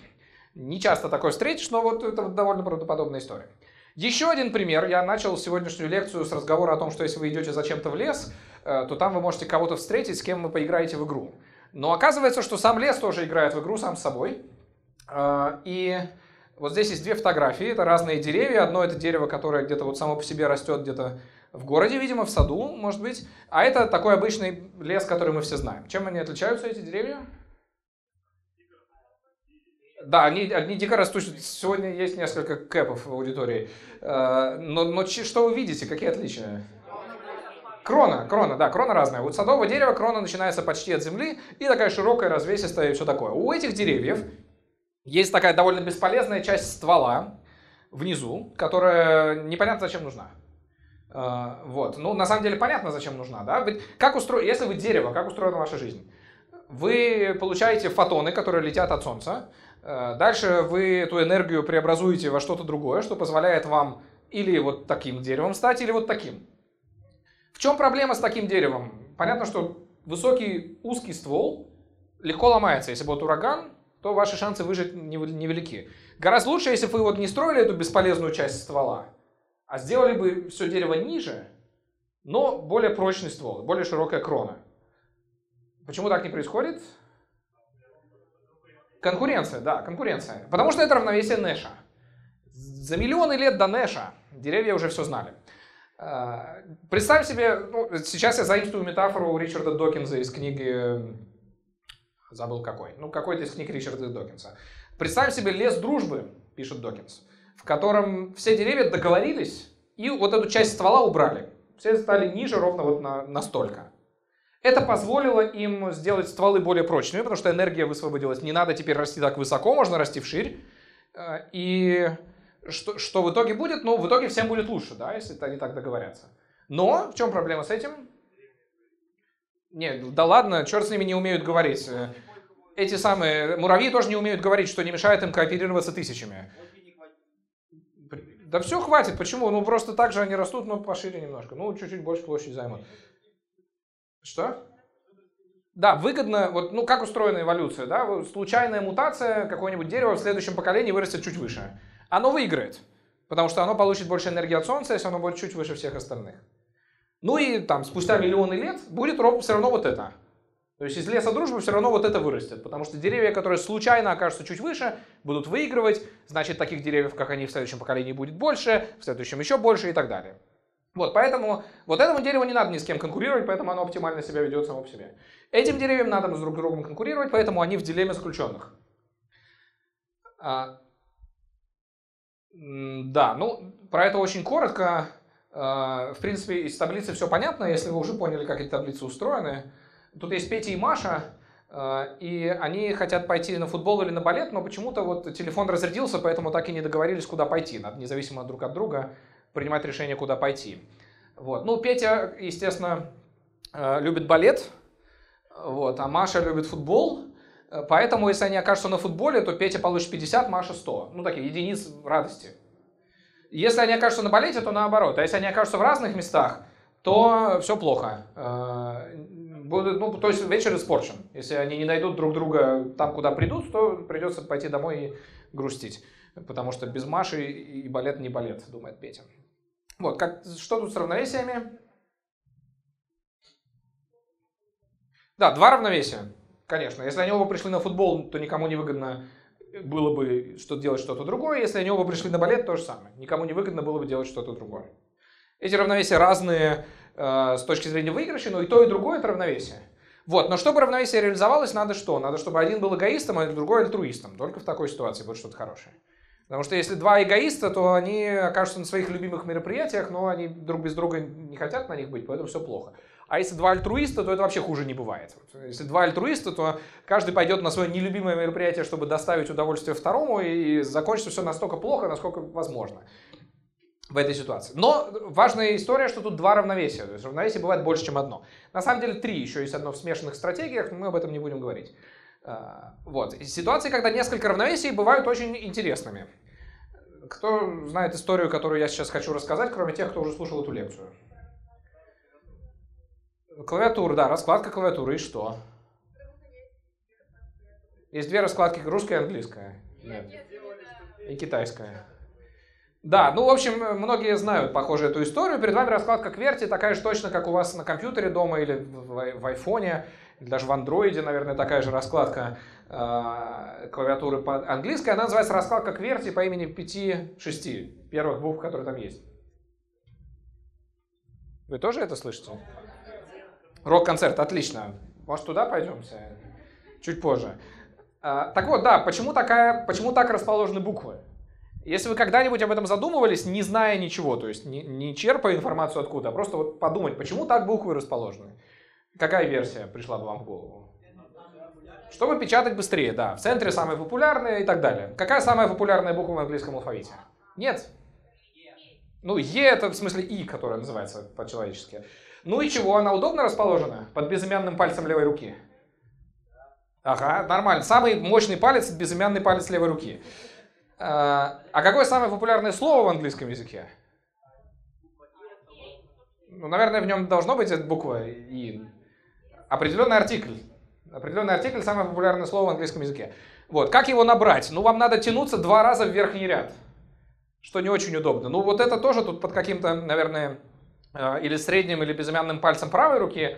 Но, в общем, это слово, ну, видно здесь, да, эти стертые буквы T и И, это я сам сфотографировал эту пишущую машинку где-то, э, так что это довольно популярные буквы, но их неудобно нажимать, они в верхнем ряду. Эта раскладка была сделана, чтобы медленно печатать, а не быстро. Потому что старые печатные машинки имели техническую проблему. Если вы будете слишком быстро печатать, то спицы, которые бьют по печатающей ленте, цепляются друг за друга и ломаются. Или там кляксы приходится перепечатывать. Поэтому, чтобы машинистки не печатали быстро, а у них не могли остановиться, соблазн, научилась быстро печатать, теперь печатает быстро. Чтобы этого не было, была придумана самая неудобная раскладка, какая только возможна. Она перед вами. Эта раскладка самая неудобная, какую удалось придумать людям, чтобы замедлить печать так, как это возможно. Чтобы, это было, чтобы печатать по-английски было неудобно. А, теперь мы уже не имеем этой проблемы. В смартфоне нет никаких спиц, которые бьют по печатающей ленте и ломаются. Но тем не менее в смартфоне та же самая раскладка. Почему? Ответьте на языке теории игр. Потому что это равновесие Нэша. А, никому не выгодно первым произвести другую клавиатуру. Представьте, что нашелся производитель компьютеров, который произвел другую, ноутбук с другой клавиатурой, которая более удобна. Такие есть. Специально, естественно, разрабатывали. А, ну и что, кто купит такой компьютер? Никто не купит. Ну, а кто купит, тот переклеит потом буквы, чтобы было как привычно.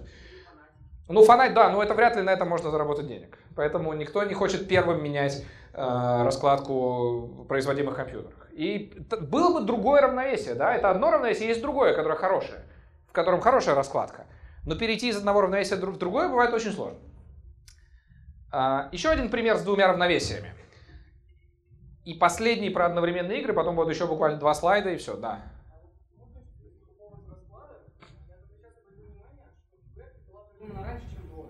Конечно.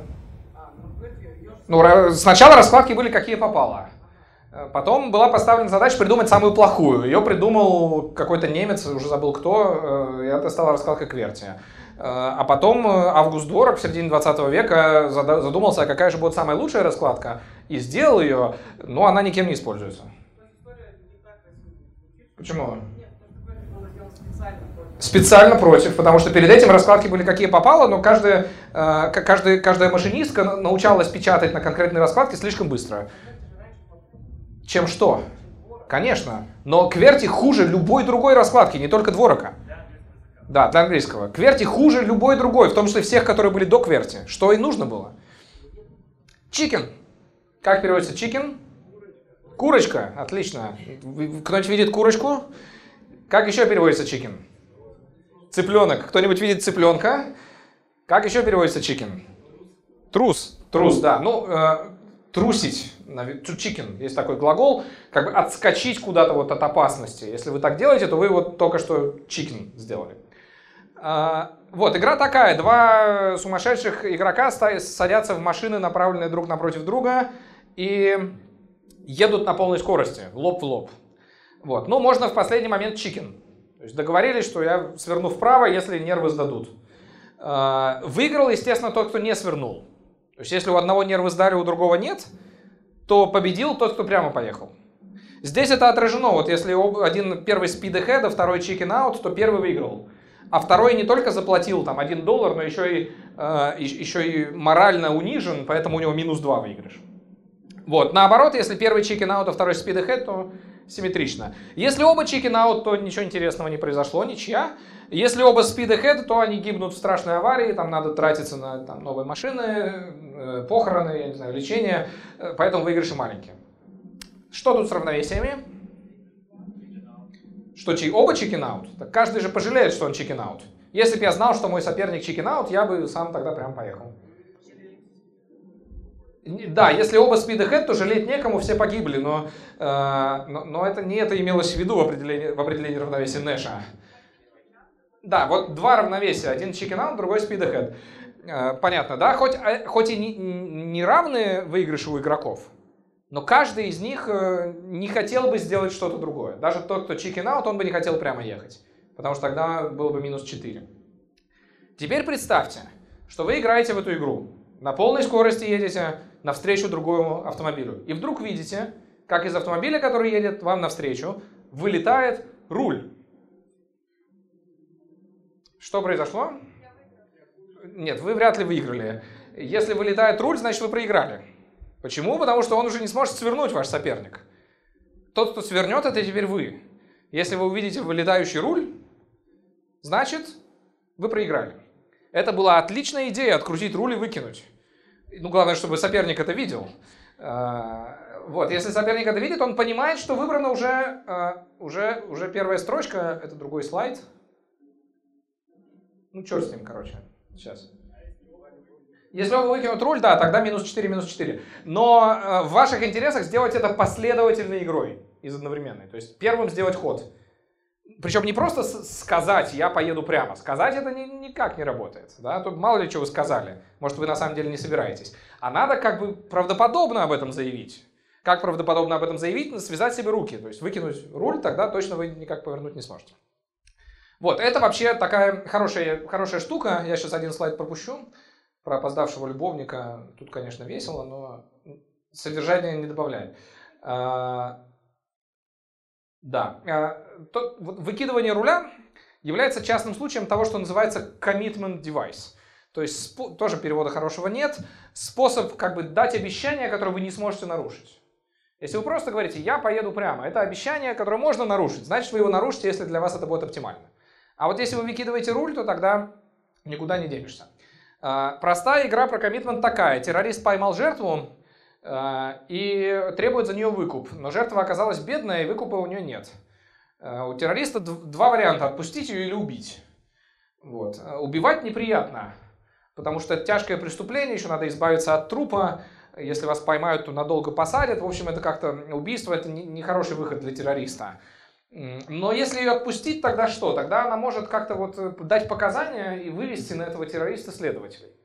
Да? А, жертва умоляет отпустить. Она говорит, я не буду никому, никому не расскажу, как тебя зовут. Буду молчать, дома сидеть просто вот так вот. То есть она говорит, я выберу здесь вот этот вот молчать вариант. Но террорист понимает, что это просто слова. Да? Если он ее отпустит, то причин молчать у нее уже не будет. Поэтому, наверное, она его сдаст. Но тогда, как бы неприятно это ни было, придется что? Да. Есть ли у кого-нибудь идеи, кроме тех, кто уже слушал эту лекцию, как, как сделать лучше?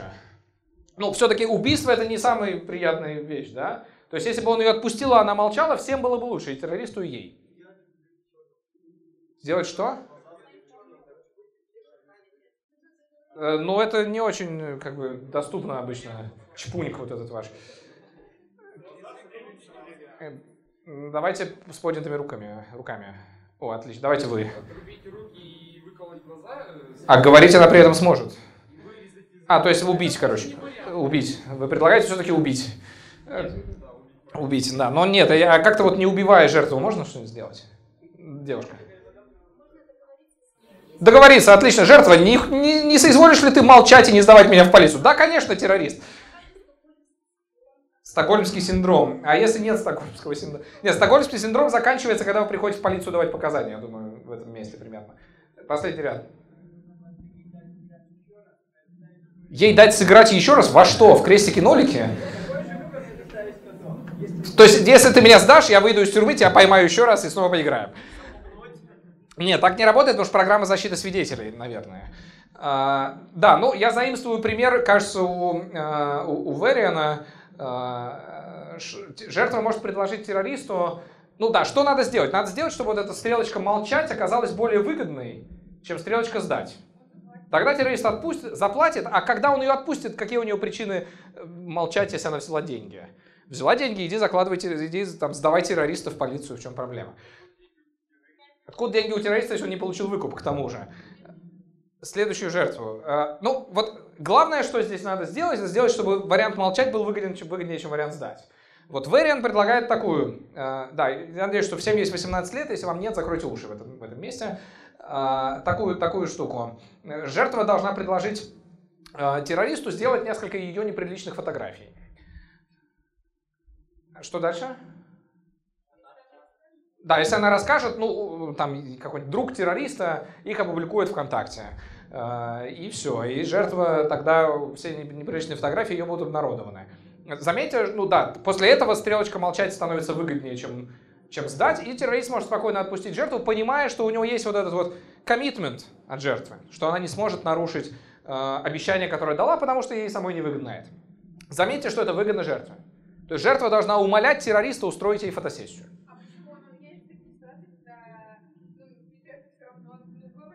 Да, конечно, есть такие ситуации, но я не такую рассказываю. Да, ну, ну, конечно, да, но предполагается, что вот это как-то, ну, в любом случае, это повышает выигрыш от второй стрелочки и снижает от первой. Вы можете придумать что-нибудь, если для вас ваши неприличные фотографии не имеют значения, вы можете, если вы окажетесь в такой ситуации, то проявите творчество и предложите террористу что-нибудь поинтереснее, э, вот, но, в принципе, звучит, звучит как неплохо, да, э, то есть такой вот возможность возможность э, жертву лишить стимулов сдавать террориста. Да.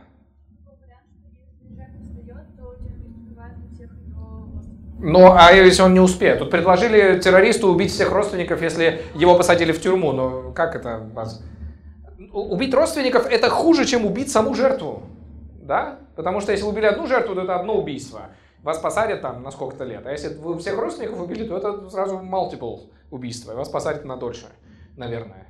Вот, поэтому это не, не улучшает ситуацию по сравнению с вот этим убийством, наверное. А, так что террори... там у террориста появляется вот это вот неправдоподобное обещание. То есть я убью всех твоих родственников, это неправдоподобно, потому что террористу самому невыгодно в, так... в такой риск э, себя ставить. Да.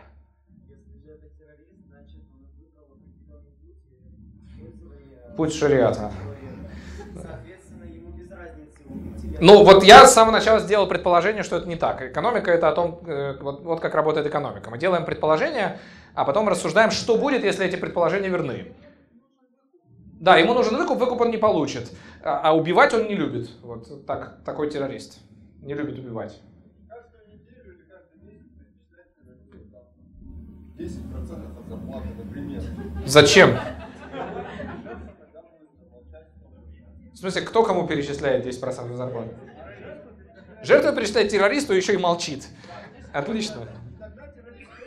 Да, тогда террорист, рассчитывая на 10% от зарплаты бедной жертвы, у которой даже выкупа не нашлось, конечно, согласится на такое. Нет, эротическая фотосессия, мне кажется, самый хороший вариант. Э, если вы окажетесь в такой ситуации, можете придумать что-то другое, но вот то есть, идея понятна, как это работает. То есть жертва связывает себе руки добровольно, чтобы улучшить свое положение, чтобы дать вот это обещание, которое нельзя нарушить. Это еще один человек, который дал обещание, которое нельзя нарушить. Почему-то его портрет сразу исчез. Ну вот он. Кто его знает?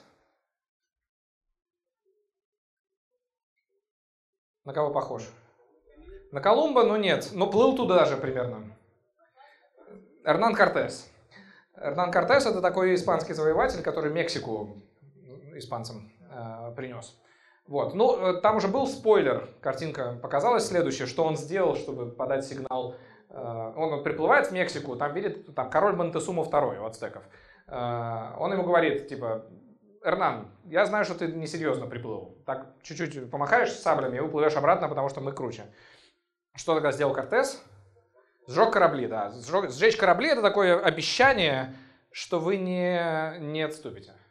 Ну, тогда, в общем, все дальше пошло по плану Кортеса. Тогда Монтесума понял, что, в общем, эти серьезно приплыли э, и сдался. Более-менее быстро. Вот, вот как это выглядело. А, да, ну и э, на этом можно зарабатывать деньги. На том, что людям нужны такие коммитменты, можно зарабатывать деньги. Есть такой сайт stick.com, два профессора из Ельского университета, одного из лучших университетов мира, сделали этот сайт и заработали на нем денег. Сайт работает так. Вы выбираете какую-нибудь цель, вот тут есть select your goal, ну, например, там, прочитать роман «Война и мир» в ближайший месяц. Или там, в течение трех месяцев, не меньше трех раз в неделю ходить в спортзал. Что-нибудь такое себе выбираете, нажимаете «Старт». После этого сайт предложит вам выбрать э, кого-то, кто может проверить, сделали вы это или нет. Называется арбитр. И потом, спустя там, время, которое отведено вам на выполнение этого вашего обещания, арбитра спросят, ему придет письмо, спрашивают, сделал этот вот тот, кто пообещал то, что обещал или нет. Если арбитр скажет, что вы сделали то, что обещали, то есть ходили в спортзал или там читали «Войну и мир», все в порядке, тогда дальше ничего не происходит. А вот если вы не сделали, то тогда, э, тогда что? Тогда с вас деньги спишутся. Э, потому что, ну, в пользу этого сайта. Или в пользу э, благотворительности, тут, есть charity, или в пользу anti-charity. Anti-charity это вы должны указать кого-то, кого вы очень не любите, и вот ему и спишутся ваши деньги, если вы не прочитаете «Войну и мир». Вот, то есть, если вы не любите, там, я не знаю, э, компанию Microsoft, вот, то вот туда ей переведутся ваши деньги, если вы не, э, не, не выполните свои обещания. На этом ну, люди готовы платить за это. Вот люди готовы регистрироваться на этом сайте, чтобы ставить под угрозу деньги на свои пластиковые карточки, если они не прочитают «Войну и мир». Хотя, казалось бы, что мешает просто прочитать «Войну и мир»? Мешает то, что у них нет commitment девайса. И последний слайд. А, теорема Цермела называется. Тут изображена игра в шахматы. Наверное, вы знаете этот ролик компании Pixar, очень веселый. Дед играет в шахматы э, со своим раздвоением личности. Вот, но, а, но речь не об этом, а речь о том, что еще до всякого Нэша, больше ста лет назад, в 1913 году, э, математик Цермела доказал следующий результат. Э, он, я, тут написана его строгая формулировка, я сейчас неформально расскажу о чем это. Представим себе игру, в которой есть два участника, любую, которая под, подходит под описание, которое я сейчас дам. Два участника, они ходят по очереди, игра все, всегда чем-то заканчивается, то есть не бывает сценария, в котором они бесконечно играют, играют, играют. Заканчивается или победой первого, или победой второй, или ничьей, а также в ней нет никаких случайностей. То есть все зависит только от игроков. То есть не подбрасываются кости, не крутится рулетка, не раздаются карты и так далее. То есть все зависит только от действий игроков. Какие игры подходят? Шахматы, шашки, крестики-нолики, вот такие вот игры. Там. НИМ, если вы знаете, знаете, такие есть задачи на математических олимпиадах. Там есть 10 э, кучек с камушками, в каждой по три камушка, два игрока по очереди, что-нибудь там забирают камушки, выиграет тот, кто заберет последний или там предпоследний. Вот все такие игры подходят. Цермело доказал, что в каждой такой игре заранее можно предсказать результат. Теоретически. То есть, если игроки рациональные, то есть, если они играют разумно, и э, ну, имеют целью выиграть, то результат будет известен заранее и будет все время один и тот же. Э, ну, например, крестики-нолики. Какой результат в крестиках-ноликах? Ничья. Если вы иногда проигрываете в крестики-нолики, то давайте с вами поиграем на деньги. Потому что крестики-нолики это очень простая игра, в ней очень просто не проиграть. И если оба игрока рациональные, тот, кто крестики и тот, кто нолики, то никто не проиграет. Это очень просто достичь, если у вас есть какой-то опыт игры, то вы это умеете. Так что про крестики-нолики все понятно. Как вы думаете, что с шашками? Чего? Что зависит от цвета? Всегда черные и белые. Ходят белые первыми.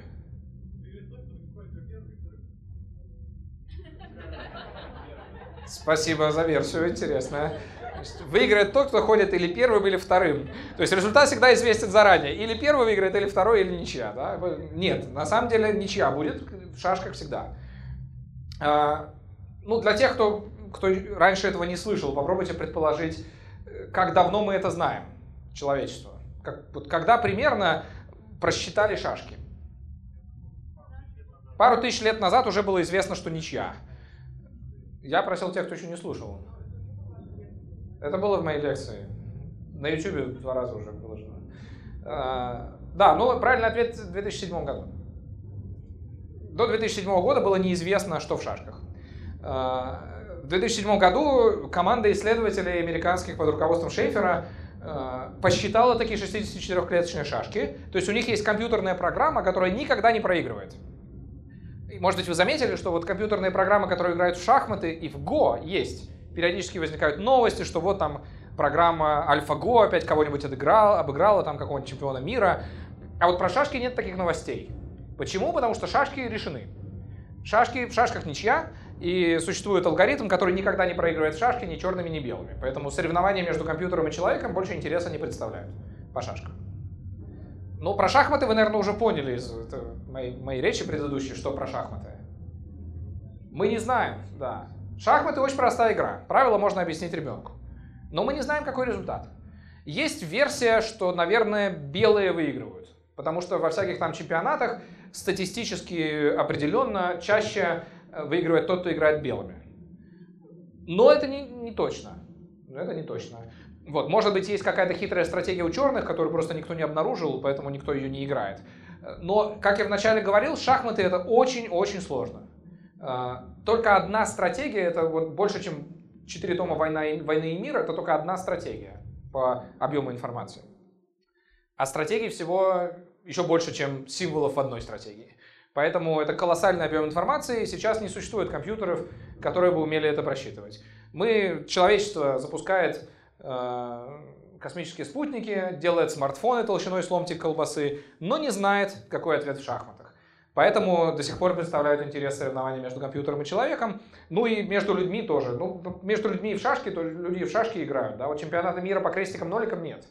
А по шашкам все-таки есть какие-то турниры, потому что ну, компьютер-то, конечно, всех э, никому не проиграет, но будучи человеком, это трудно запомнить, ну невозможно скорее запомнить стратегию, которую нужно использовать, чтобы никогда не проигрывать в шашки. Поэтому люди пока еще играют в шашки друг с другом. Про шахматы на данный момент известно только, что будет, если на доске не больше 7 фигур. Вот все шахматные задачи, в которых не больше 7 фигур, решены. Про 8 фигур уже не все решены. Сколько всего фигур?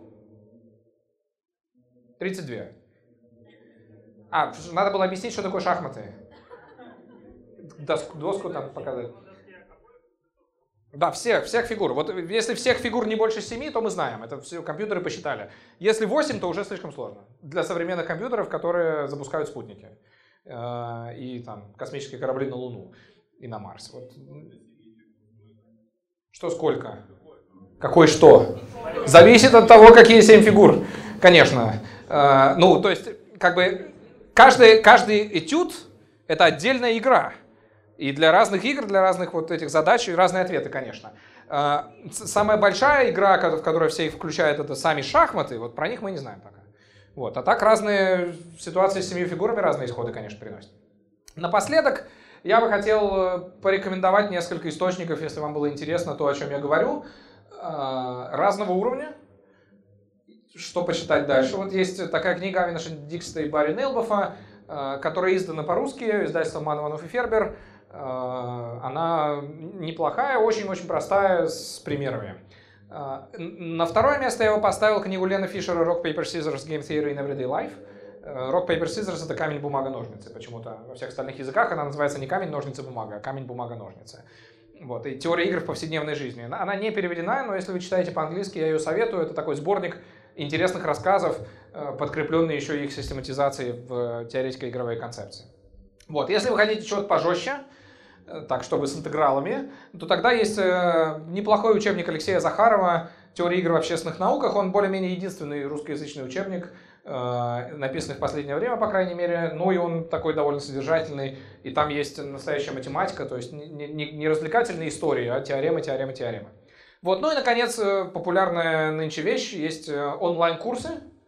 Вот, онлайн-курсы, которые мои коллеги из Высшей школы экономики делали, которые делали коллеги из э, МФТИ, и которые делали коллеги из Стэнфорда. Вот три я могу запросто порекомендовать, если вы найдете курсы из Вышки это Дмитрий Дагаев, из МФТИ это Алексей Саватеев, э, из Стэнфорда это там коллектив из трех лекторов. Эти все курсы очень хорошие, и их приятно слушать, там тоже много всяких историй, особенно, э, особенно у Дагаева.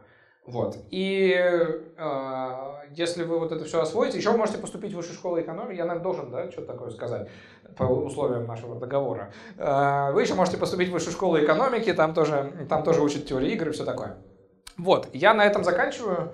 У нас есть какое-то время на вопросы, если вы хотите их задать, можете задать сейчас, или вы можете потом написать мне вот сюда куда-нибудь. Э, можно полайкать в Инстаграме, там, я не знаю. Э, все, все здесь есть. Да, вопрос. Да, про опоздавшего любовника. Что за игра про опоздавшего любовника? Хорошо, я, я просто процитировал вопрос. Вот он, опоздавший любовник. Да, представь себе, э, что девушка и молодой человек собираются на свидание. И девушка говорит молодому человеку, опоздаешь на 15 минут, убью. Вот. Ну, собственно, дальше возникает сама игра. Молодой человек решает, опоздать или нет, после чего девушка решает, убивать или нет. Причем, как бы, можно представить себе, что она в, в обеих ситуациях решает, убивать или нет. Ну, то есть, если у нее есть там топор, то у нее эти варианты есть при любом действии молодого человека сначала. Что будет? Грустная музыка заиграла. Останется в живых э, опоздавший любовник? Можно не приходить. Нельзя. Видите, только два варианта, опоздать или не опаздывать. Вот, вот она, да, вот, правильный вопрос. Она любит ли девушка убивать? А, об этом можно поговорить. Вот, и ответ довольно простой, да. Представь себе, что молодой человек, а, молодой человек, вот, например, не опоздал. Ну, тогда как бы убить его, это много хлопот. Придется избавляться от трупа, опять же. Вот, ну и как-то мертвый молодой человек, это не очень, тем более он не опоздал. Наверное, если он не опоздает, она его не убьет. Но вот если он опоздает, тут вот подчеркнуто, что она его убьет. Что вы думаете об этом? Да, то есть вот угроза звучит вот так. Угроза звучит вот так. То есть она говорит, если не опоздаешь, то не убью. Если опоздаешь, убью. Вот, ну если молодой человек верит в эту угрозу, то он не будет опаздывать. Однако, молодой человек может порассуждать немножко и подумать. Я, я много раз задавал этот вопрос девушкам в своих аудиториях, и многие из них соглашались, что все-таки опоздавший живой молодой человек лучше, чем опоздавший мертвый молодой человек. Потому что если вы убили своего молодого человека, все, нас, похоже, отключают после этого рассуждения. Если вы убили своего молодого человека, то это много чистых практических проблем. Избавиться от трупа, опять же. Вот, так что да, э, наверное, все-таки нет. Э, потому что, потому что даже если молодой человек опоздал, то его, наверное, не убьют. И это вот пример как бы того, что будет на самом деле. Что-то у меня сегодня с переключением. Вот, слева, вот сейчас здесь представлена слева угроза. Девушка говорит, убью, если опоздаешь, не убью, если не опоздаешь. А то, что на самом деле будет, скорее всего, вот так устроено. То есть молодой человек может подумать, ну хорошо, если она собирается меня убить, когда я опоздаю, то мне невыгодно опаздывать. А ей невыгодно как бы менять свое, свои планы. То есть, если я все равно не опоздаю, то она может реально собираться меня убить. От этого никакого вреда. Э, собираться это не то же самое, что убить. Вот. Но что, если я попробую опоздать, думает молодой человек, и тогда-то наступает вот эта вот проблема, что девушка, ну, для девушки проблема, что ее вот эта вот э, угроза оказалась неправдоподобной. Она вряд ли его убьет, если он опоздает. Вот. Ну и поэтому, поэтому э, есть еще одно равновесие, да, в котором он опаздывает, а она его все равно не убивает и не собиралась. Э, оно более правдоподобное. Вот, так что вот эта угроза, опоздаешь, убью, это не, а, не, не угроза, которая не будет реализована, это предсказуемо. Какую угрозу можно было бы сформулировать, если вы хотите, чтобы молодой человек не опаздывал? Расстанемся. Опоздаешь на 15 минут, расстанемся. Ну, может быть, из, из ваших уст это правдоподобно, я не знаю, но так-то... А? Не буду ждать, да, уйду и все. Вот. Главное, опять же, как в том примере с девушкой, который, ну, с жертвой, которую террорист захватил, э, надо вот э, как-то сформулировать угрозу, чтобы девушке было выгодно следовать вот этой стратегии. Ну, здесь будет не убить уже, что-то другое будет, да? Нужен какой-то вот, э, как бы, изменение платежей, изменение выигрышей, такое, чтобы э, вот, это, вот делать верхнюю стрелочку было выгоднее, чем нижнюю. Например, действительно, там, не буду ждать, свидание не состоится, там, ну, вот обычно что-то такое предлагают. Вопрос. Что-что? Еще раз? Он будет стараться. Он будет стараться, не видать ничего. Ну, видимо, вы поняли друг друга, да, те, кто смеялся над тем, что сказал молодой человек. Хорошо, да. Не видать, да. А, все, это вся история про опоздавшего любовника. Еще вопросы? Да. Вот в алгоритмах на основе нейронных сетей, которые там часто сам алгоритм просто играет самим собой. И тут Да. нормально есть ситуации, когда получается. Вот, Когда получается что? Вот когда алгоритм играет сам собой. Да, вы это уже говорили, а получается, что... А, нет, здесь вообще применима теория игры, или это просто... Ага, э, да, молодой человек э, пытается сказать следующее. Э, Компьютерные программы, которые сейчас обыгрывают людей в Го и в шахматы, э, это не простые компьютерные программы, а компьютерные программы, основанные на нейронных сетях. Я не буду сейчас в это погружаться, потому что, во-первых, я не эксперт, во-вторых, это много пришлось бы говорить.